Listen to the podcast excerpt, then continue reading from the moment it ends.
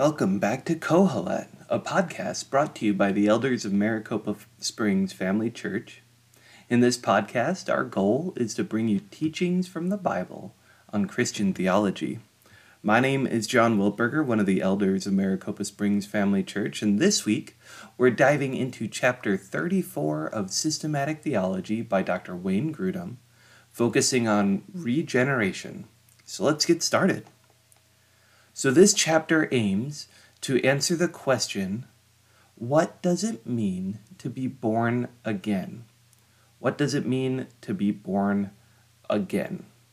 And Grudem defines this term, regeneration, as, quote, a secret act of God in which he imparts new spiritual life to us.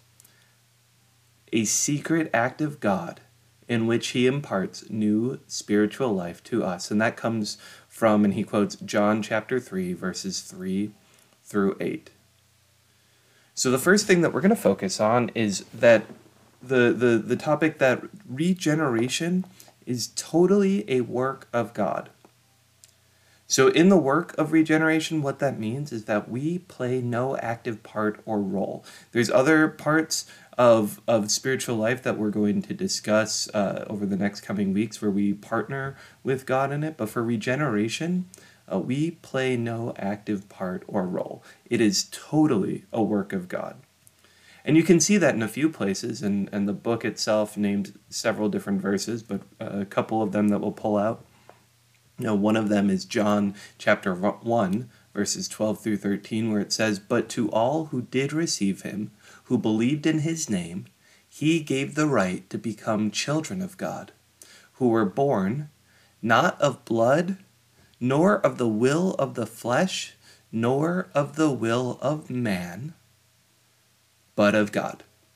So, children of God are those that are born of God, not our human will, or as John said, the will of man. They're not born of anything that we do, but they're born of God. And a couple other examples of this can be found in James chapter 1 verse 18, uh, 1 Peter chapter 1 verse 3, and as mentioned uh, earlier in what the definition of regeneration was from Grudem, John chapter 3 verses 3 through 8. And again, I want to, to reiterate we did not choose to be born again. Just like we didn't choose to be born physically in the first place from our mother's womb. We didn't choose to be born again, it happened to us. Now, there's Old Testament backing for this, and you can see that in Ezekiel chapter 36, verses 26 through 27, which says, And I will give you a new heart, and a new spirit I will put within you. And I will remove the heart of stone from your flesh, and give you a heart of flesh and I will put my spirit within you, and cause you to walk in my statutes, and be careful to obey my rules. So, all of the I's and the my's in there is God saying what He will do, He will put, He will remove, He will give. Right? All of those things are, are from God, not something that we're doing because it is a work of the Holy Spirit, again from John chapter 3 verse 8. But it involves the Father bringing forth regeneration. And we can see that uh, again, a lot of these verses are going to sound the same. James chapter 1, verses 17 through 18, 1 Peter 1, uh, verse 3. There's also Ephesians chapter 2, verse 5, and Colossians chapter 2, verse 13. So we must be regenerated, regenerated before we can respond to effective calling. And effective calling may have been presented a bit last week, um, but basically what it means is we hear the gospel. This is the breakdown, the, the, the, the chronological order that things happen. We hear the gospel. God regenerates our hearts by working powerfully in us, and he speaks powerfully to us. So this is a little nuanced, but both re- because uh, both regeneration and effective the effective call happens to us in what seems like the same instance. Um, so we are non-believers. We have both an effective call uh, given to us, and God regenerates us, so He regenerates us to be able to accept the effective call, and then we're saved. Uh, it seems it seems again instant to us, um, but that actually leads uh, into the next section that Grudem has, which is called the exact. Uh, his his title is the exact nature of regeneration is mysterious to us, and it's true that that definitionally is, is true. The exact nature of regeneration is mysterious to us. We know we were somehow spiritually dead, and then we were made alive uh, by God, being fully born again. Fully born again. Not, spirit, not just spiritually born again, but fully born again. We get that from Ephesians chapter 2, verse 1, John chapter 3, verse 3, and Colossians chapter 2, verse 13. But we, we don't understand exactly how this haps, happens. And, and scripture is specific in saying that it affects the whole person, not just our spirits, like I, like I said just a couple seconds ago. And if we look at verses like Second Corinthians chapter 5, verse 17, it says, Therefore, if anyone is in Christ, he is a new creation. The whole the old has passed away, behold, the new has come. So it is the whole person, not just our spirits. Another really important thing to know is that regeneration, it happens instantly. It happens instantly and only once. Regeneration only happens one time. So it's not something that you're regenerated and then you fall and then God regenerates you again. No, it only happens one time. And this can manifest itself in a couple different, a few different ways. Uh, some people have an immediate reaction to this regeneration, and it's a moment when they realize that they were spiritually dead and suddenly made alive in Christ. This might be a road to Emmaus moment or some sort of massive paradigm shifting moment that's recognizable in a person's life. And then there may be uh, uh, there may be a time where the event isn't such a radical change in behavior with a dramatic crisis or something like that. Um, but that event of regeneration, it happens at once instantaneously. So even if there isn't a major event or a major shift that's recognizable uh, on the outside, it does still happen all at once instantaneously. And then it will become evident over time in patterns of behaviors uh, or desires, all being focused on Christ, not of this world, but of Christ. In the next section, Grudem talks about a sense of what a what what a sense of in the sense of regeneration is, and it comes before saving faith. Um, so, in the sense of regeneration, uh, regeneration comes before saving faith. So, what does that mean? Well, in this context, regeneration is the act of God awakening the spiritual life within us. So, in this context, we're talking about regeneration being the act of God awakening spiritual life within us. And that would occur before saving faith. And why would it occur before saving faith? Because regeneration is what gives us the spiritual uh, ability to respond to God in faith. Regeneration gives us the spiritual ability to respond to God in faith, and that faith would be saving faith. So it's important to know that it usually comes so close together with saving faith. Regeneration and saving faith, the effective calling, all of those, they come so close together that to us, it will appear to happen at the same time. So effectively, the, the way that we perceive it, it, it, it would happen at the same time. You wouldn't really be able to say or be able to see that, oh, I've been regenerated, regenerated so now I can accept uh, uh, and have this faith in, in Christ. Um, but we know from many different verses, uh, verses like John chapter 3, verse 5, John chapter 6, verses 44 and 65, and also in Acts chapter 16, verse 14, uh, which I know there's a lot of different verses that are getting laid out in in this episode. I as always, I encourage you to grab the book, to grab your Bible, to reference these verses uh, for yourself so you can read this for yourself. Um, but in, in all of those verses, it shows us that God must work our spirits before we respond to saving faith. Right? We can even see something like that in what Paul says in 1 Corinthians chapter 2 uh, verse 14, when uh, he talks about how the natural non believer doesn't accept the things of God because they're spiritually discerned. In fact, he says that the things of God are folly to them, they're, it's ridiculousness to them because they don't have the capability of discerning what is spiritual. Why? Because the spirit that's inside of them has not been regenerated. They are still of this world. So, again, to kind of just wrap up all of that section, we are regenerated by God. And through that, we are able to come to saving faith in God. We are regenerated by God, and, the, and through that, we are able to come to saving faith in God. All right. So now that we kind of have an idea of what regeneration is uh, and how it can be mysterious to us, but still God lets us know that it, it's part of His salvation work uh, and the way that people are brought to Him, let's talk about how genuine regeneration must bring results in this life. genuine regeneration must bring results in this physical life.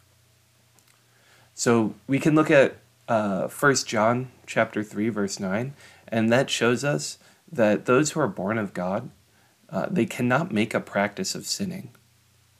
Okay, it can't be their their modus operandi to to continue sinning in their life. Okay, this doesn't mean, and, and I want to be specific about this, this doesn't mean that uh, we will cease sinning.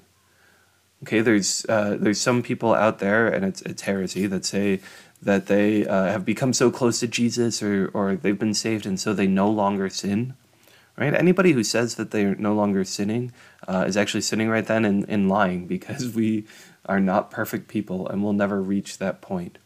Right? So it's not about being sinless but it does mean that we uh, won't have a pattern of continuing indulgence in sin. We won't be constantly indulging in sin. I, have mentioned this to, to people when, when we talk about things, about how uh, the Spirit convicts us of sin. And so, as the Spirit is convicting us of, of sin in our lives, we don't continue going on sinning uh, in this pattern. We're convicted of it. We, our, our our body yearns to change that. Our hearts, our souls, our minds yearn to change that. Um, and that is a, a sign of regeneration working in our lives, right? Uh, we can also look at 1 John chapter 5 verse 18 that also says that he who is born of God is protected from the evil one because he who is in you is greater than he who is in the world. He who is in you is greater than he who is in the world. That comes from 1 John uh, chapter 4, verse 4. Uh, so what, what in the world does that mean, being protected from the evil one? Well, it's not to say that we aren't going to be affected by evil powers, external evil powers uh, in this world. Okay? There is still uh, a, a degree of spiritual battlement of, of, of evil principalities uh, in this world. But we're kept safe from the ultimate spiritual harm from the evil one. We are kept safe from ultimate spiritual harm from the evil one. And that again is a result of genuine regeneration in a believer's life. Okay? And Grudem says that a believer will believe, someone who's regenerated, will believe in Jesus as the Christ. They will refrain from a pattern of continual sin. They will love their neighbor, they will overcome the temptations of the world, and they will be kept safe from ultimate harm by the evil one. They will believe in Jesus Christ. They will refrain from a pattern of continual sin. They will love their neighbor. They will overcome the temptations of the world, and they will be kept safe from ultimate harm by the evil one. So, all of those, all of those are, are trademarks of a believer uh, being truly regenerated. Okay? Paul also in Galatians 5, chapter 20 through 22 through 20, I'm sorry, chapter 5, verses 22 and 23, uh, give the fruit of the Spirit. Um, and this fruit of the Spirit uh, it will be made manifest in a believer's life. Uh, in somebody who has been genuinely regenerative, the fruit of the Spirit will be evident in their life, and these are things that grow from the Spirit inside of them. And again, I, I think I've said this probably on other podcast episodes. I know that if anybody has ever talked to me, they've heard me uh, most likely say this about the fruit of the Spirit. I think it's very important, especially in this context, that you remember that it's called the fruit of the Spirit, not the seed of the Spirit, that love, joy, peace, patience, kindness, goodness, gentleness, faithfulness, and self control, all of these things, um, I might have missed a couple in there, um, all of these things are specifically. Uh, fruit, not seeds, which mean that that a person who has genuinely been uh, regenerated, that genuinely has the Spirit inside of them, their lives will bear this fruit. The Spirit will create this fruit in their life. Um, so, so it's important to recognize that that these things grow from that spirit inside of them. They're not ways of getting the spirit in in you, but that this manifests the spirit inside uh, partially manifests itself through this fruit. And then I think another really interesting and important point to make um, especially as you see sometimes different groups of people, and this may be talked about in other chapters also, but different groups of people who require things like a baptism of, of the uh, of of the Holy Spirit, um, or you know, working miracles and things uh, to to show that you've been a believer. Uh, neither Jesus nor Paul ever point to miracles or activities as evidence of regeneration. Um, they consistently point to character traits in somebody's lives.